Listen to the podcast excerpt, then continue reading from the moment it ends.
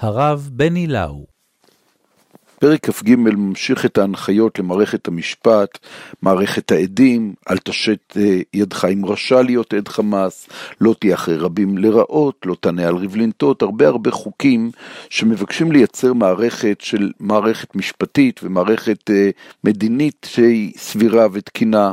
אחר כך עוברים לנושא השמיטה והשבת, לרסן את האדם מהתאוצה שלו להשתלטות, לעצור, לבלום, לתת לשבת את המקום למען ינוע. ינוח, למען ינוח הכל. הרעיון הזה של יש מקצבים ויש עצירות, הדבר הזה עומד במרכזו של הפרק, ואני דווקא רוצה להיתפס לשוליים של השוליים של הפרק. לקראת סופו של הפרק, פסוק כ', אומר הכתוב, הנה אנוכי שולח מלאך לפניך לשמורך בדרך, ולהביאך אל המקום אשר הכינותי. הישמר מפניו, שמע בקולו, אל תמר בו, כי לא יישא לפי שכם, כי שמי בקרבו.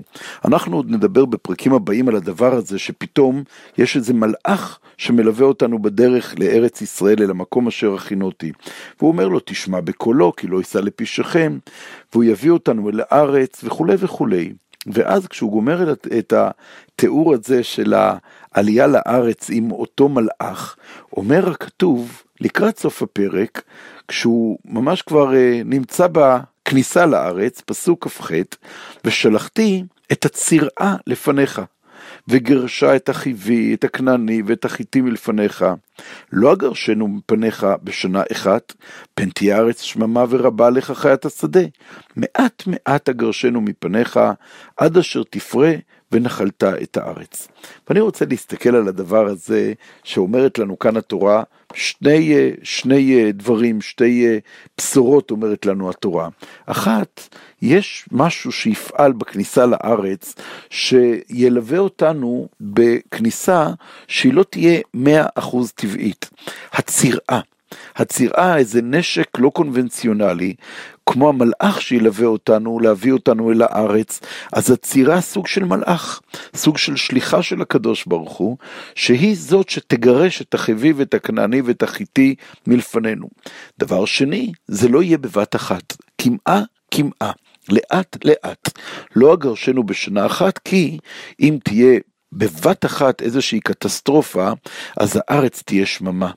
אנחנו רוצים, אומרת התורה, שהכניסה לארץ תהיה בצעדים קטנים קטנים, כדי שהארץ תוכל לקבל אותך, לעכל אותך, עד אשר תפרה ונחלת את הארץ.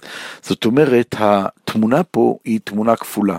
דבר ראשון, אתה לא נכנס לבד לארץ, דבר שני, אתה לא נכנס בבת אחת לארץ.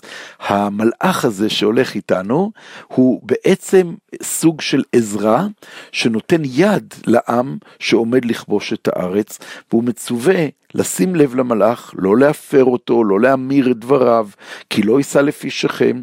המלאך הזה מתגלה, מתגלה פה בתמונה של הצירעה. את הצירעה שלח לפניך, והוא זה שיילחם עבורכם. אומר רש"י במקום, מה זאת הצירה מנשרת צהוב, כמו שאנחנו מכירים עם צירה, הייתה מכה, הייתה מכה אותם ביניהם ומטילה בהם הרס והם מתים. איזה ממש אה, נשק לא קונבנציונלי שאי אפשר להתגונן מפניו. והדבר הזה של אה, המלחמה נעשית על ידי הצירה מערערת משהו אחר לגמרי. כי אנחנו יודעים שהכניסה לארץ אמורה להיות כניסה טבעית. אמנם השלב של הירדן אולי, כיבוש יריחו, זה עוד שלב ניסי, אבל מיד אחר כך יש ציווי להילחם.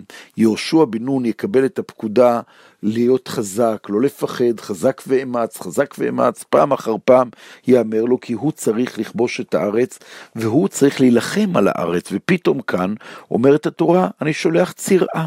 את הצירה אני שולח, והיא זאת שתילחם בארץ. ואז באה מסורת מאוחרת יותר, מסורת שנמצאת במסורת תלמודית, שאומרת, הצירעה לא עברה את הירדן. איזה דבר?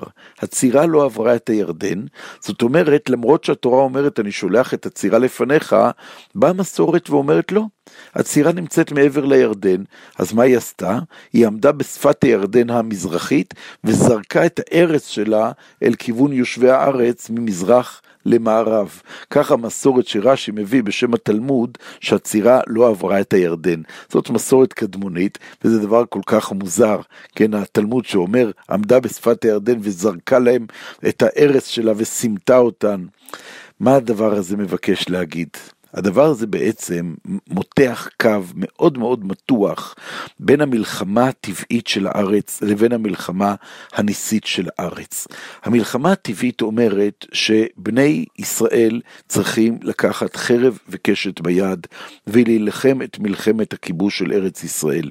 זאת לא מלחמה שמפקירים אותה בידי שמיים, אבל הצד השני היא הצד שאומר את התורה, לא לא אתה עושה את המלחמה, אלא החרב והקשת נתונים לקדוש ברוך הוא.